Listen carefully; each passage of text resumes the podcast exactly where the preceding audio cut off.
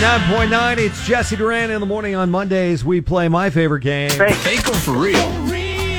That's fake. Real oh. and spectacular. It's time to play Fake or for real. And we have Donnie on the line in Fontana, caller number nine, our first contestant. Morning, Jesse. Good morning. It's a really fun game. You just got to guess whether or not what I'm telling you is fake or for real, just like the name says.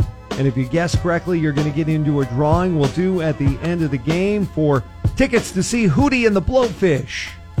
Nice. along with special guests Collective Soul and Edwin McCain. They're going to be at Honda Center in Anaheim on Tuesday, July 16th next summer. Great summertime show. Uh-huh. Tickets on sale now at Ticketmaster.com, or you can win your way there to celebrate the 90s right now with Fake or for Real. If you're the only one to get yours right, Donnie, you automatically win. Here we go. And Nerf Toys just got inducted into the Toy Hall of Fame. It's about time. But the Nerf football was actually invented by a Minnesota Vikings kicker. Is that fake or for real? Um, that is for fake. Donnie, I'm sorry, that's for real. Oh, my wow.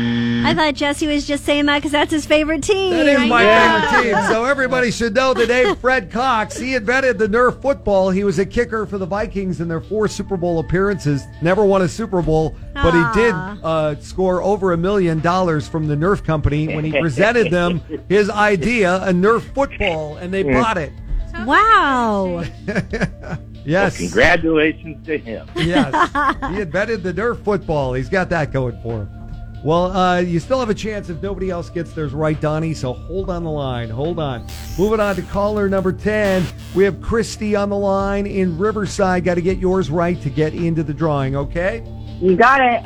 We were just talking about a new animated Terminator series is in the works. But way back in the day, Arnold Schwarzenegger actually did his German Deutsch overdubbing for the Terminator movies that showed in both Austria, home country of Austria, and also in Germany. Arnold did his own overdubbing. Is that fake or for real? I'm going to say for real. No, that's fake. Oh. Oh, He would have done it. Yeah. But apparently, his Austrian accent, his Austrian was very country, and it didn't sound urban enough for the uh, people in Germany and Austria. Interesting. He sounded really country. Wow. Huh. That's so That funny. is You know, they have accents just like we have accents. Uh-huh. his accent was too country, so he didn't do the uh, German and Austrian overdubbing of his own movie, Uh, even though he speaks Wow, Austrian. I know. Well, uh, you still have a chance. Nobody's gotten theirs right yet, Christy. So hold on the line. Hold on. Moving on to caller number 11. We have Brian in Adelanto. Get yours right, and you'll automatically win because nobody's gotten theirs right yet. okay. Hootie and the Blowfish, that's who we're trying to get you tickets to see. They name themselves after their favorite seafood restaurant in their home state of South Carolina. Is that fake or for real? I'm going to go with fake. That is fake. You got it right. oh, that sounded Yeah. so good. I know. Actually, Nice. They were at the University of South Carolina living in the dorms, and Darius Rucker, lead singer of Hootie and the Blowfish, named these two guys down the hall. One of them had puffy cheeks, and the other one had bug eyes, and he named them Hootie and the Blowfish. and when it came time to name their band, they, they had nothing better, so they went with Hootie and the Blowfish. That's so funny. That'll work. That'll work.